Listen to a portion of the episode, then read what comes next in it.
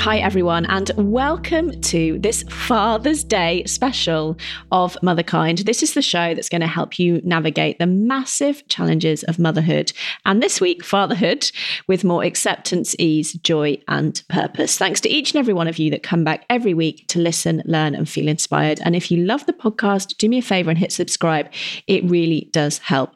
Welcome to our Father's Day special. It's Father's Day here in the UK on the 19th of June, and I am so excited about this episode. It is a powerful one.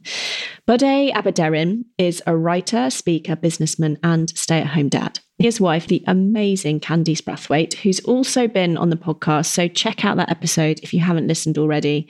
Buddy is on a mission to share that we need a new way of thinking about masculinity and fatherhood. He says it's vital that men unpick their beliefs about what it means to be a man and a father, or else they risk perpetuating this old, really stifling idea of masculinity and fatherhood. Bodé's story is one of transformation. He shares how he used to believe being a man meant earning more, not showing his feelings, and having this unpenetrable mask of masculinity he had a rock bottom, a breakthrough, you would call it, which led to him totally transforming how he sees his role as a man and a father. And that is what we talk about in this episode.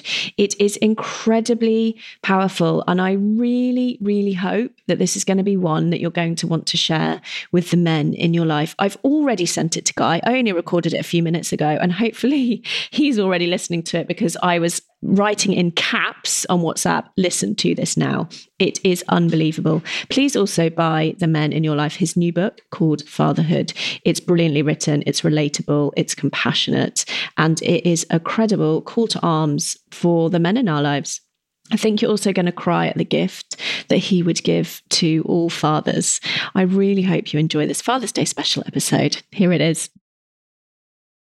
Welcome to the podcast. I was just saying I was nearly late to this recording because I was absolutely absorbed in finishing your book, which is incredible. It is really, really good. I was thinking if every father could read this, the world would be a very different place. Thank you so much. And I think that's the reason why I wrote it. For every father possibly to pick up that book or my book and read it because I'm most certainly not the only man, you know, having the same thought process. I'm most certainly not the only man that is dealing with things I've discussed and dissected in the book. It was just opening up that conversation to get people thinking. It really does. So let's start right at the start, which is where you start the book actually. And something that I absolutely love about the book, and I haven't seen much in books for fathers at all, is that how important it is for fathers to look at their own childhood and their own narratives and how that might be informing how they show up today. So tell us about your childhood and what beliefs that instilled in you my childhood, I grew up in Nigeria. So I spent half my life in Nigeria, and it was a typical Nigerian Yoruba household. The Yoruba culture focuses heavily on the male, you know, on the boy child, on the man, because men are seen as the head of the family, pretty much the head of everything. And they say jump, and everyone else says how high. So there was a lot of pressure on me as the only male child and as the firstborn of the family as well. So that's a lot of pressure put on me. My father, again, is the head of our fam- immediate family and also the head of the external family as a whole. So the Aboderin families, which is like a clan. Let's put it that way, like like like a clan. So he's like the head of the whole family, you know, worldwide. Again, that was a lot of pressure. He was trying to make me, you know, walk his path as well, kind of like in his own image, you know, what he felt a man or a boy that's going to grow up to a man should be. It was strict. I wasn't allowed to show emotions. I mean, if I cried, I often heard things like, Why are you crying like a girl? You know, I often got castigated for crying, for showing emotion. There was a lot expected from me in terms of at that very young age. I was expected to be my sister's guardian for example. And I was only young. I was a little boy just trying to figure my stuff out. I was expected to be my sister's guardian. I was expected to act and behave in a certain way because guess what? You are the son of a high chief. So you are expected to act and behave in a certain way, like a son of a high chief. And it was a lot. And even at that young age, there was a lot going through my mind. There's a lot that I just didn't feel was right, but I couldn't say anything because guess what? I'm a boy child and I'm just supposed to put up and shut up and just follow the path because that is the way. To be honest with you, that's what I could say in terms of my growing up. So that's a summary of it.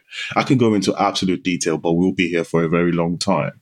Well, that's a summary of it. It was childhood that was filled with a lot of expectation, so much weight on my shoulders. I was expected to be perfect. I was expected to be stoic. I was expected to be void of emotions and just be that upstanding, you know, strong structure. And it was a lot. Some of the stories that you tell in the book are beautifully written and also paint such a picture of that view of masculinity.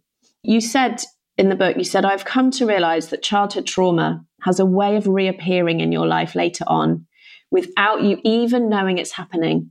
Unprocessed, unresolved, or undealt with childhood trauma is guaranteed to resurface in life at a later stage. And the transition to parenthood can be one of a few major triggers where we can find ourselves struggling.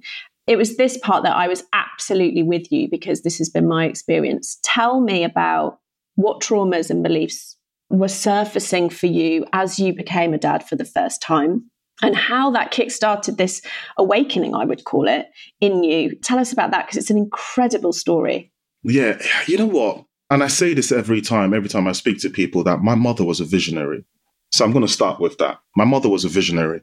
I'm not quite sure she understood what she was doing, but she was a visionary. When I think back to how she worked really hard to counteract everything else that was happening around me. You know, she pulled me into the kitchen at a very young age. I was the person that she pulled into the kitchen, not my sisters. I was the person that she taught how to clean the house, not my sisters.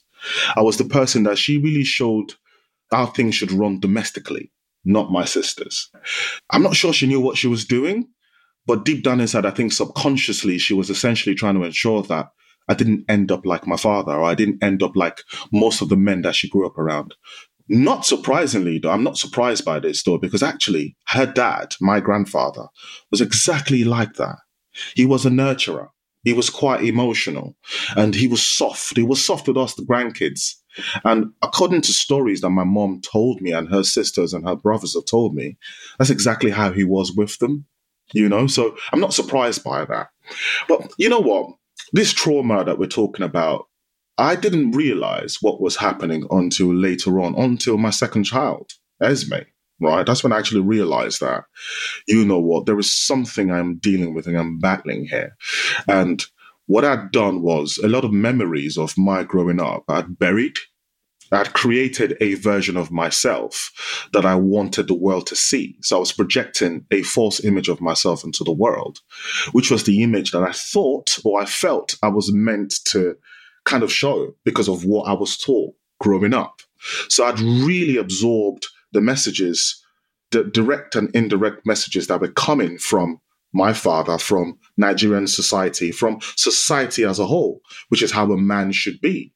So many things that happened whilst growing up, you know, the way I was dealt with by my dad and how, you know, I had that really strong upbringing affected me in sense that I was hiding a lot of my emotions because I was told I wasn't meant to show them.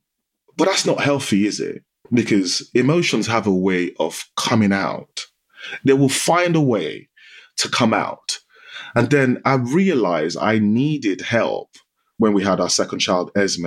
And I just found that I was reacting to things in ways that I felt I didn't like whilst growing up.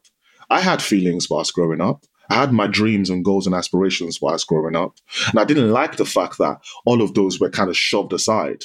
And I was told they didn't matter because that was the way you know, that for some reason, what I was meant to be in life was constructed for me even before I was born. My initials are OBA. And in the Yoruba language, that means something. That means king. So I was told from young, you are a king, you're royalty, all these bits that you want to do. You say you want to go and be an athlete. No, that's not what you're going to do. You know, you're supposed to be an economist. You're supposed to be an accountant.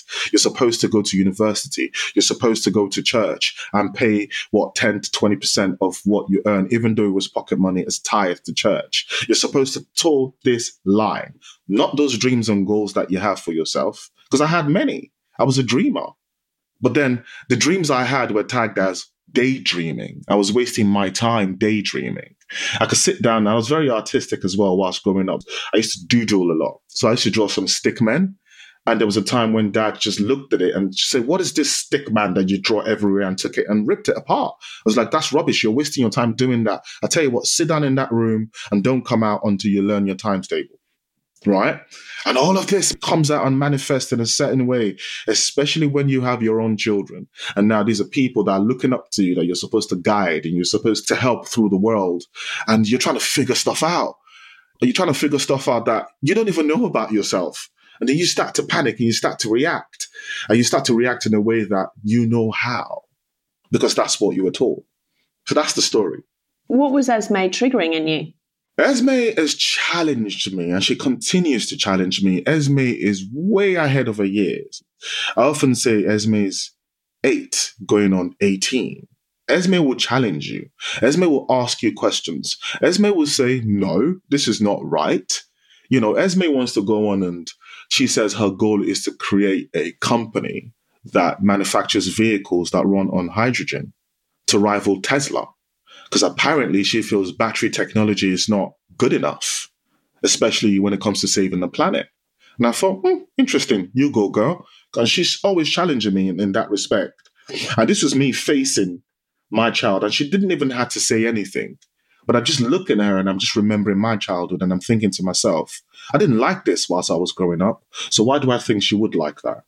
So it really forced me to seek help, to dig out those past traumas that I thought I'd locked away in a box somewhere, you know, because I had created a different version of myself that was projected onto the world. So I understood at that very point that I had to seek help to help me marry all parts of myself because they're actually all okay and they can function together. Yeah, and you describe it so beautifully in the book. You know, and actually it's a real thread that weaves through almost every chapter is this idea of of seeking help and getting outside of yourself because we only know what we know. And as you say, you know, simply but sort of poignantly said just then, particularly in parenting, we do tend to revert back to our patterns, our habitual patterns. And it can be really heavy lifting, can't it? Trying to break those. What are those cycles that you're really trying to break? It sounds like there's definitely one around feelings and allowing feelings in your house. It sounds like there's one around allowing dreams. But what are the other big cycles that you're trying to break, particularly around masculinity and fatherhood? That's a very good question. That's a very good question. And you've hit the nail on the head there. And actually, I'm happy you've asked the question. See, what I was taught about masculinity and what a lot of men are taught about masculinity is the same thing I've said stoic, void of emotions. The whole world is filled with so much masculine energy that even women in the workplace are having to really embody that masculine energy to get by. And we're told that men shouldn't do domestic things. We're told that it's not a man's place to change diapers.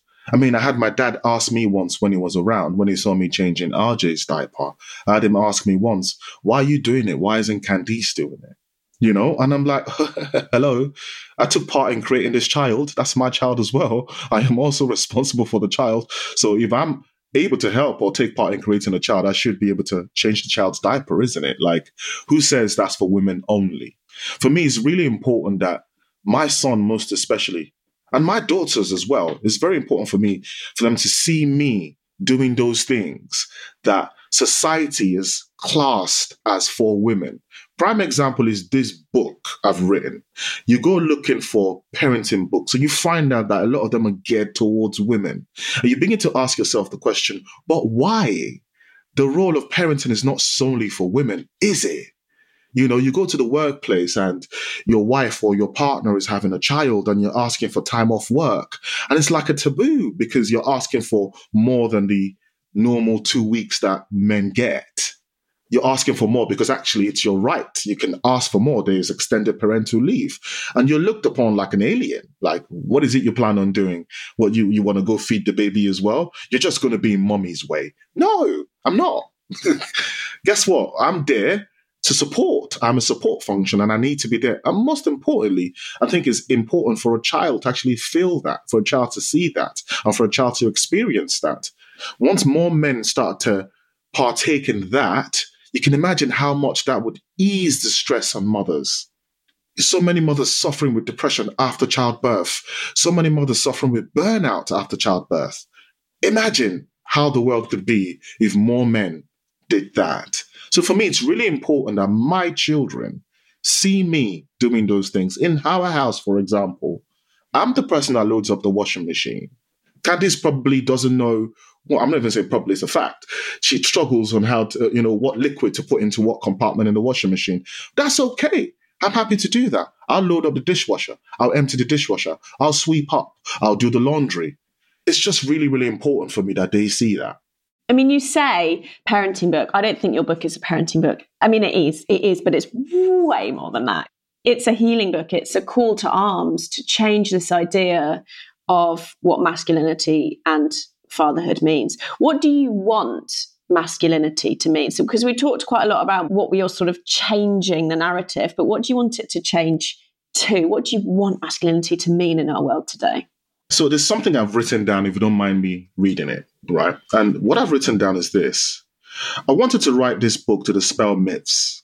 And my goal is for people, for men mostly, to read this book and question the beliefs around fatherhood manhood, and modern masculinity.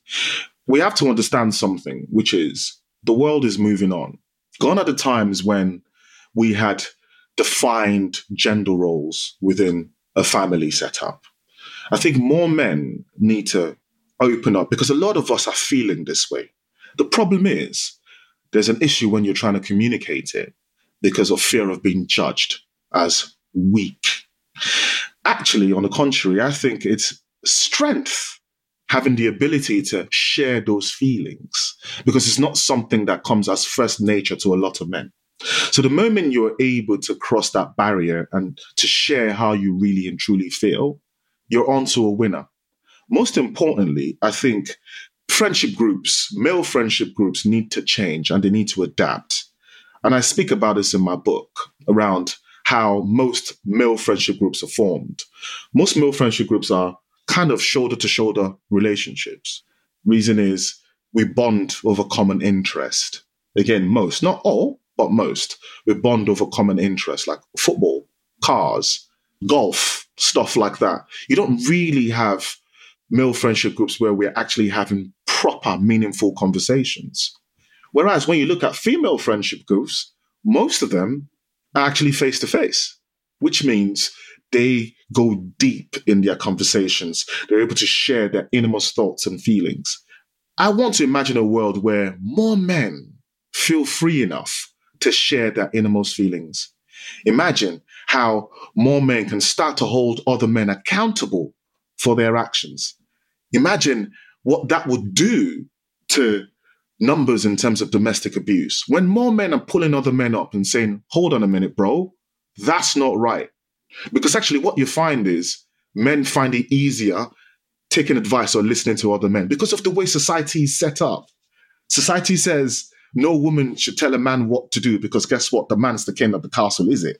But no, times are changing and there's nothing wrong. I've heard this conversation several times, especially from this part of the world where I come from, where a lot of men say, Oh, I would never allow my wife or my partner to earn more than me. I have an issue with that statement. So many parts of it. The word allow in the first place. Are you the gatekeeper to what the woman earns? What's wrong with you? And plus, what's wrong with that?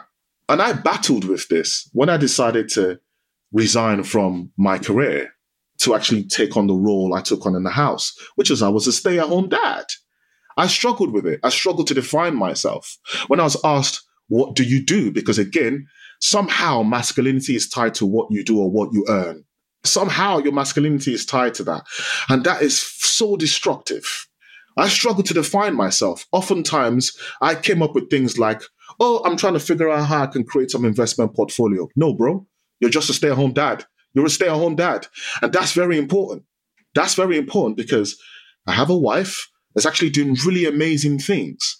And in order for her to actually have more time to focus on those things that are actually really amazing, bearing in mind by that time, she was already bringing in more money than I was from my years of employment and building a career. So, which meant she could then go out and spend more time doing those things whilst I cover up on the home front and take on those things.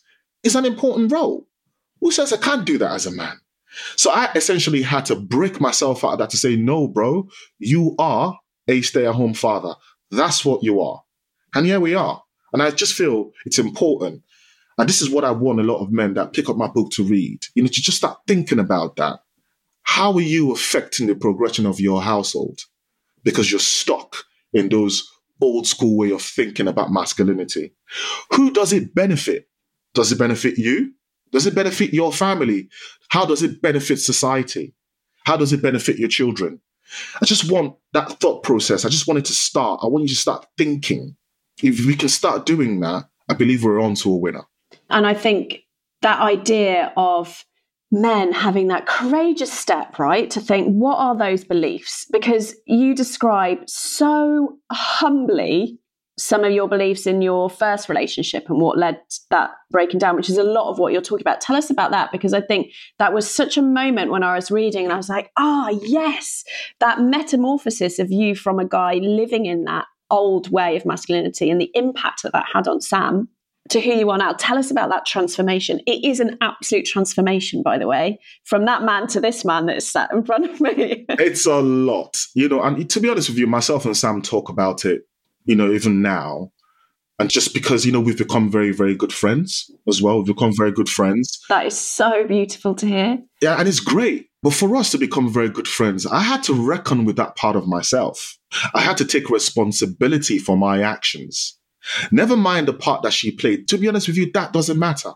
It's the part that I played, which actually contributed to the breakdown of that relationship. I saw myself as dad I saw myself as dad, and I'd sworn when I was younger that I wouldn't be like that. But here I was, being exactly like that, because I hadn't processed these feelings. These thoughts were not processed. These thoughts were locked away. What was happening is, just like I said earlier, the trauma was manifested in a way that I didn't even recognize. I didn't know. I just thought that that is what I was meant to be. And this is the problem with transgenerational trauma. This is the issue when people don't deal with their traumas. This is what happens. Because what then happens is we end up transferring that onto our children. And if our children don't deal with it as well, they end up transferring it to their children as well. So for me, that's exactly what was happening. I hope nobody picks up my book and reads it and feels, oh, this guy hates his dad. Because that's not what I'm trying to say in my book. What I'm actually trying to show is the transformation what I'm trying to show is my dad knows what he knows. And that is what happens when you do not deal with the trauma that you faced whilst growing up. He transferred that onto me. Now I've learned to deal with it differently. I've learned to deal with it differently via therapy, via speaking to people and having the right support groups and friendship groups around me, people that hold me accountable. And I'm now changing it. And I'm actually educating him now, whilst I'm also educating my children.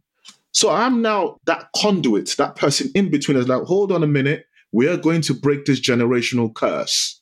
It's so powerful. And I cried when you talked about the healing with your dad and when your dad turned to you after watching you with your children and he said, I'm learning how to be a parent once again from you, my son. I respect you. I respect what you're doing, how you're doing it, and who you have become. I mean, that just makes me want to cry now. Absolutely. I remember the day he said it. It was, whew, that was a lot. You know, he first of all started by saying, I never knew you would turn out to be the man that you are today. You see, to me, that proves something that he didn't think he had it all figured out. Again, just like myself, that was a projection. That was a version of himself. That was an image that he felt he had to create and project onto the world. So deep down inside, something in him felt that's not right. But again, when we start to have that little voice in our heads or that feeling in our heart telling us this is not right, this doesn't feel right, imagine what happens when you start to act on that. When you start to actually really dive deeper to figure out why you have that feeling rather than just following the status quo.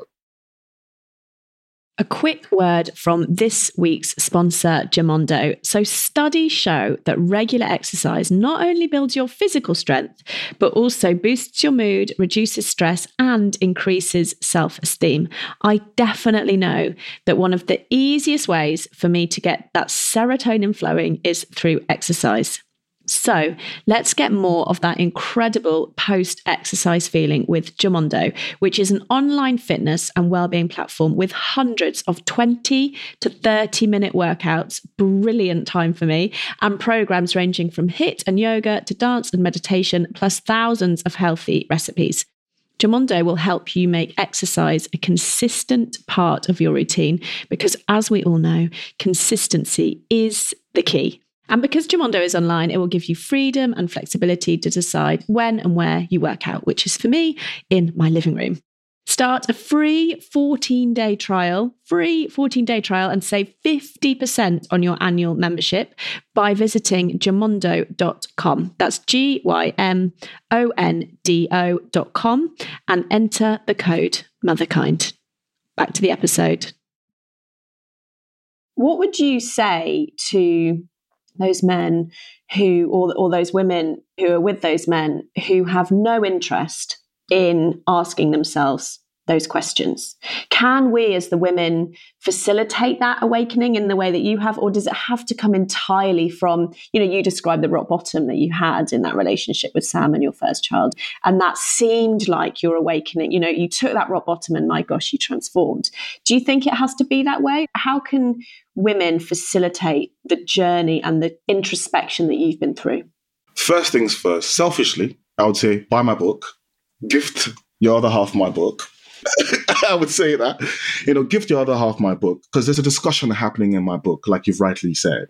From what I have learned or what I've understood, a lot of men listen to men, especially men that are in that thought process or men that in that circle that you've just described, where they feel yes, I am I'm the man. No one can tell me what to do. It's, it's very difficult.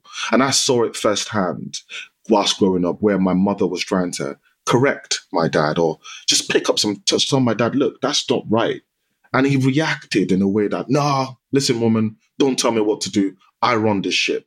Well, just like you did with Sam. Just like I did during Sam as well. Sadly, the man has to learn himself.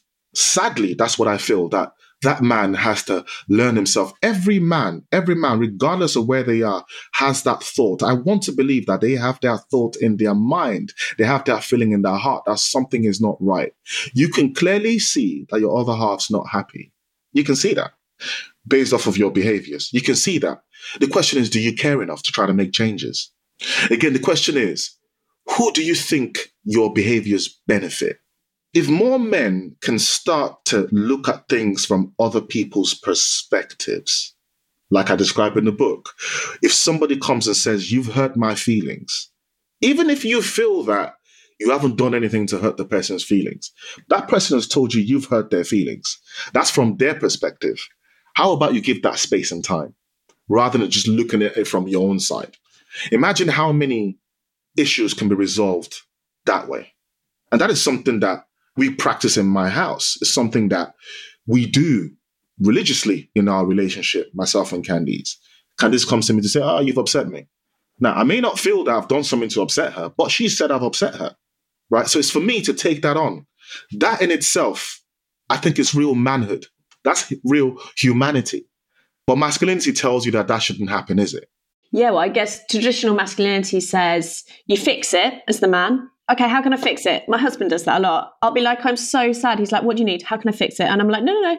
I need space for you to just hear my feelings. But I am lucky because my husband does do a lot of therapy. So he's getting really good at this. But before, when we first met, because his father was devoid of emotion, just like yours, you know, it's like learning a new language. It's like learning a new language. Being able to talk about feelings and emotions. And I have so much compassion for men who can't do it because how are they supposed to know how to do it? They've not been taught. Absolutely, absolutely. And you've just said something that is very, very important. Uh, first of all, I heard about that. I was listening to a podcast for the life of me. I can't remember what podcast it was. What was said there was imagine when your wife comes to you with an issue. And rather than just going straight into fixer mode, into Bob the Builder mode, how about you sit down for a second and just ask her, what do you want? Comfort or solutions? What do you require from me? Comfort or solutions? And I thought, wow. And I heard that about three to four years ago. And I tried it. The very first time that Candice came to me with an issue, immediately after that, I said, What do you require from me? Comfort or solution? So she was taken aback, like, Whoa. And she goes, Actually, what I want is comfort. I was like, Here you go. That's the hug. Do you know what I think? I think 90% of the time it's comfort. Yes, absolutely. We don't need you guys to tell us what to do. We got that. We want to be seen and to be held and to be just validated in the struggle. That's what I think. Absolutely. And that was a turning point in our relationship as well. That's a turning point because me as well, I would have flown straight into fix the fix the problem of right, this is what we're gonna do. Da, Da, da, da, da, da, da. Yeah, because fixing the problem removes the discomfort of the feeling, right? Exactly. You don't have to sit in the feeling if you're fixing it. But you know what? I have learned, and more men need to do that as well. Learn to sit in the feeling. Sit in that feeling. Feel. We're human. Feel try to forget what society has told you a man should be. That stuff doesn't work. It's not working. In fact, that stuff doesn't benefit everyone else. It doesn't. And we're all about building up everyone, aren't we? So, how about we actually show it by actions and start to change the way we think and the way we do things and the way we handle things? How about more men take up the opportunity to take up more time off work when they have a newborn baby? How about more men take up the opportunity to start to have meaningful conversations with their peers? You know, how about more men sign up for therapy? That's another one. That's my answer to a lot of men now that I speak to. You know, I give them the space to talk and share their feelings without me feeling the pressure of trying to solve that problem for them. I don't feel that pressure anymore. You know, talk to me, let's talk and share the feelings. And I say to you, you know what? I think you need a therapist. Really, I don't think there's anything wrong with me. That's okay. I'm not saying there's anything wrong with you, but we all need a therapist. We all have something we're dealing with. And what better place than a place where you're dealing with somebody that doesn't have any ill feelings towards you? There's no bias whatsoever. And the person is actually trained to handle that. You will find out that there's so many things about yourself that you didn't realize it's so powerful, isn't it? And, and you talk about why don't men take up more shared parental leave? Well, I think one reason is it's a complex system that actually companies find it hard to understand. The second reason is I think that, and there's an amazing chapter in the book I want to talk about now around financials and the financial split in the home, because I think one of the reasons it doesn't happen is because men think I need to be the breadwinner. Now I'm a father. So if I take six months off, that's going to harm my career prospects. And I'm now responsible for this little person and my wife, whatever she's working or not working. So I wonder, I'd love to get your view, if that's another reason why enough men don't do it because of that old model of fatherhood and masculinity, that it's I'm the breadwinner now. It so is. You know, that pressure, like I said, you know, I had the pressure as well. That look, you're a father now you know, you've got to put food on the table, come what may. But when I think back to all those times where I spent so much time outside of the home, you know, when Esme was born, where I'll leave the house on Monday and sometimes not get back to Friday because my job took me up and down the whole country. I had a national role at the time and and so much. When I think back to that now and how it's affected my relationship with Esme till this day. Till this day, Esme will not let me put her to sleep even if I'm the only parent in the house with her at the time. Esme would say, That's okay, Dad, I'm going to put myself to sleep. And then I just say good night.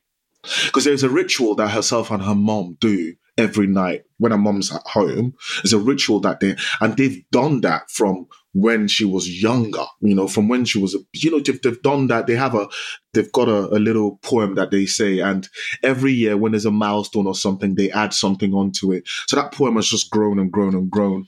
And they do it every year. And I've tried to learn. That's so beautiful. I know. And I've tried to learn the poem. In fact, I've learned it and I tried to. She was like, no, dad, you're not saying it right. No, actually, dad, don't worry. It's okay. All right. Good night. I'm going to bed. And that is primarily because those pivotal moments, those important moments, I was at work.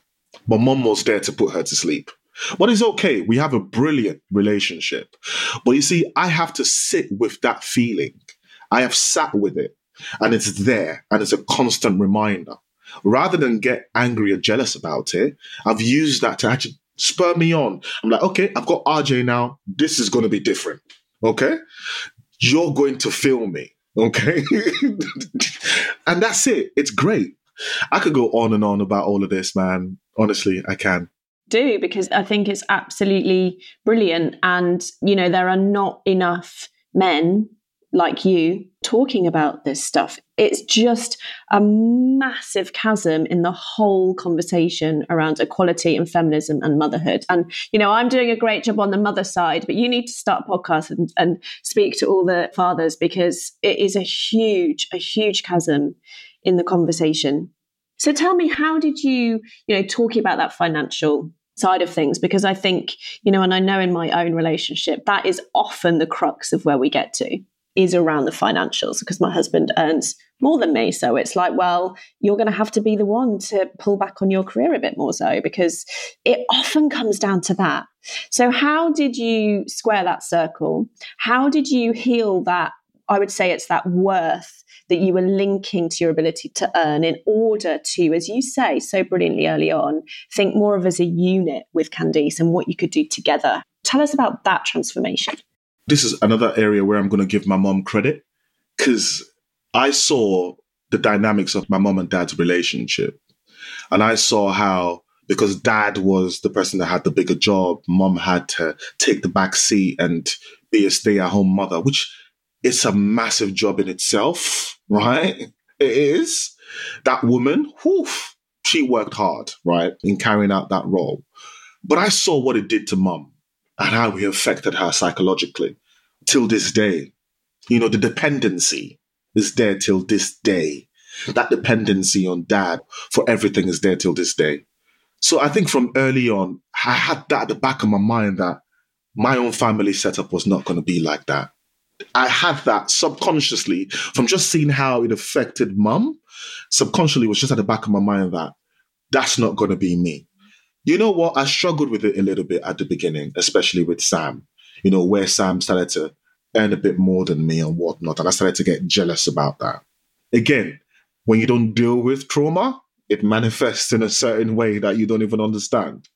But then I started to get the much needed help. And here I was with Candice.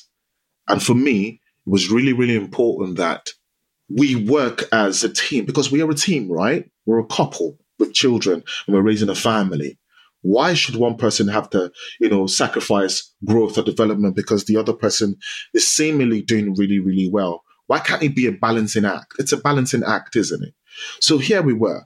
Candice said, I'm quitting my job because I want to build my career. That's fine. I've got to be honest, it was a bit of a struggle because I was like, what? You're quitting your job because you want to go build something on social media? Like, what are you telling me? So for a bit, it was a, it left a bad taste in the mouth. But you know what? That woman is a visionary, Candice. She's amazing. And, you know, and she's stuck to a gun. She goes, listen, this is what I'm going to do. Take it or leave it. Okay. Is this for us? Are you thinking about it for us or are you thinking about it for yourself? What is it? And I was like, okay. That's when I then traced it back to how I felt with mom and dad. And that was always there constantly at the back of my mind. And Candice went on to build what she was building. And it grew initially while she was building that, obviously I was working and holding down the job and ensuring that, you know, the bills were paid and all that kind of stuff. But she was building her stuff anyways. And then she achieved the success that she deserved and things started to get really big for her and really busy. And, you know, she started to pretty much earn me. That didn't bother me at all. In fact, I spoke about it freely. People looked at me like, what? I had other men looking like, what are you even saying? Like, that doesn't make sense. But I spoke about it freely. I remember then because I was still in the workplace. I was like, yeah, to be honest with you guys, because it got to a point I just felt I was just doing the job just because as a man I felt I had to hold down a job with a job title of business development director. You know, that's just all I felt. So I even said to them, I was like, look, honestly, I'm not really enjoying this job anymore because in the grand scheme of things, it's not really feeding my soul. But I'm just doing it anyways, and I don't really need it because there's enough money coming into the household anyways. That's how I started to feel. We see the beauty of it, you know, when we started to work together is that's then allowed or helped both of us to actually achieve things we want to achieve. There's a beauty in working together as a team and nobody getting ahead of themselves, if that makes sense. Because again, old school masculinity would say there's no way on earth you should allow, again, I have an issue with that word in that sentence, will tell you that there's no way you should allow your other half, your female other half, earn more than you. Because for some reason, they're not going to listen to you anymore. Do you see how destructive that is? They're not going to listen to you anymore. You can't control them anymore. It's all about the control, isn't it? Well, it's because this old idea of patriarchy, masculinity, and financial power are so inextricably linked, right? So you take away one, and then you have to question masculinity. And I wonder if that's why so many men are not available to that. Because, like you experienced, particularly in that first relationship with Sam, the moment the financial dynamic changes, you have to question masculinity. I think that's a really hard thing to do, isn't it? To lean into that question. It's a very difficult thing to do. Like I said, until I got the answer. And the answer was, Bodé, your masculinity is tied to how much you earn and what you do for work. How sad is that? Until I got that answer, the only way I could come to that answer was with help through therapy. You know, so therapy helped me piece it all together. When I got that answer, I thought, right, I've had this all wrong. What's your masculinity tied to now? What does it mean to you today? What my masculinity is just being there for my family, feeling with them, growing with them, learning with them. That is what my masculinity is tied to now. My kids, most especially, ensuring that I don't treat them as if I own them. I don't own them. I'm a vessel to help guide them through the world as they figure themselves out. That's what my masculinity is tied to. My masculinity is tied to raising the next generation of men who don't think that their money or what they do for work is what makes them men. That's what my masculinity is tied to. My masculinity is tied to my little boy seeing me cry when I need to cry or when I want to cry. It's tied to him seeing me giving him hugs and kisses and seeing me dance around their mom and, you know, just hug their mom and kiss their mom and listen to music and just laugh. That is what it's tied to. It's absolutely beautiful and I hope to see you on many stages. As you were speaking, I was thinking I could see you on many stages across the world sharing that vision for masculinity. That is what we need because, you know, when you said growing together, feeling with them, ushering them into the next the next generation, it's so different than the sort of old patriarchal model of masculinity, which was outdated but still so prevalent Absolutely. And you know what? It's a dream of mine. Again, this wasn't on the cards. I'm building new dreams now. You know, this is what happens again when you break through what the narrative says. You start to create new dreams, right? Writing a book wasn't on the cards for me. Talking about my masculinity so open wasn't on the cards for me at all. My goal was to just get a job, and it's not a bad thing, don't get me wrong. You know, if that's someone's goal, please crack on and do it. I'm not saying it's a bad thing. But my goal was get a job in a company, rise through the ranks in the company, be a director, probably maybe become a CEO of the company one day. That was it. But here I am, I've written a book, and all of a sudden I want to have more conversations with the younger ones. Actually, the younger ones were always attracted to me in the past as well. It's something that always happened, that always engaged with the younger men, younger generation of men, and just having conversations with them. They always saw me as someone they can come to and just openly share stuff with. And I'm just thinking to myself, well, I need to really honing on that properly. I really need to focus on that a bit more and start to have more conversations with them. Apart from fathers reading my book or fathers to be, I actually want younger boys, younger men to pick up that book and read it because I think it's also important that they learn that much about themselves before they go on to become someone's husband or partner, or before they go on to become someone's father, if they choose to be. I think it's important that they figure those things out about themselves too. I think you need to write another one for teenage boys. And I was just thinking, isn't it interesting how, you know, you shared in your childhood that you were told, you know, that you're important and you're king and and how that has manifested in that you do have the now this important message, but it's just totally different than than the message that it's just mad, isn't it? That in a way you're fulfilling that destiny that your family so wanted for you, but just in an entirely different way. Absolutely. Again, when you think about constructs, this is the thing about social constructs. When you start to figure out who it benefits, then you understand the intentions behind them. When you figure out who it benefits, you're like, oh, right, that's the reason why that was created. Ah, okay, I get it now. Okay, actually, I don't want that. That doesn't fit with my values. I'm going to do something else. Yeah, so true. I've absolutely loved this conversation. You have fired off so many ideas and thoughts in my head, and the book is incredible. I really would encourage everyone, please buy it for your partners for Father's Day, buy it for every man in your life. I'm definitely going to be buying one for my husband and my dad. It's really good. I usually ask, what's the one gift that people would give to all the mothers in the world. But because this is our Father's Day special, I want to ask you what's the one gift that you would give to all the fathers in the world and why? The one gift I would give to fathers in the whole world? That's a very good question. Wow. Okay. Let me think. The one gift I would give to them is a safe space.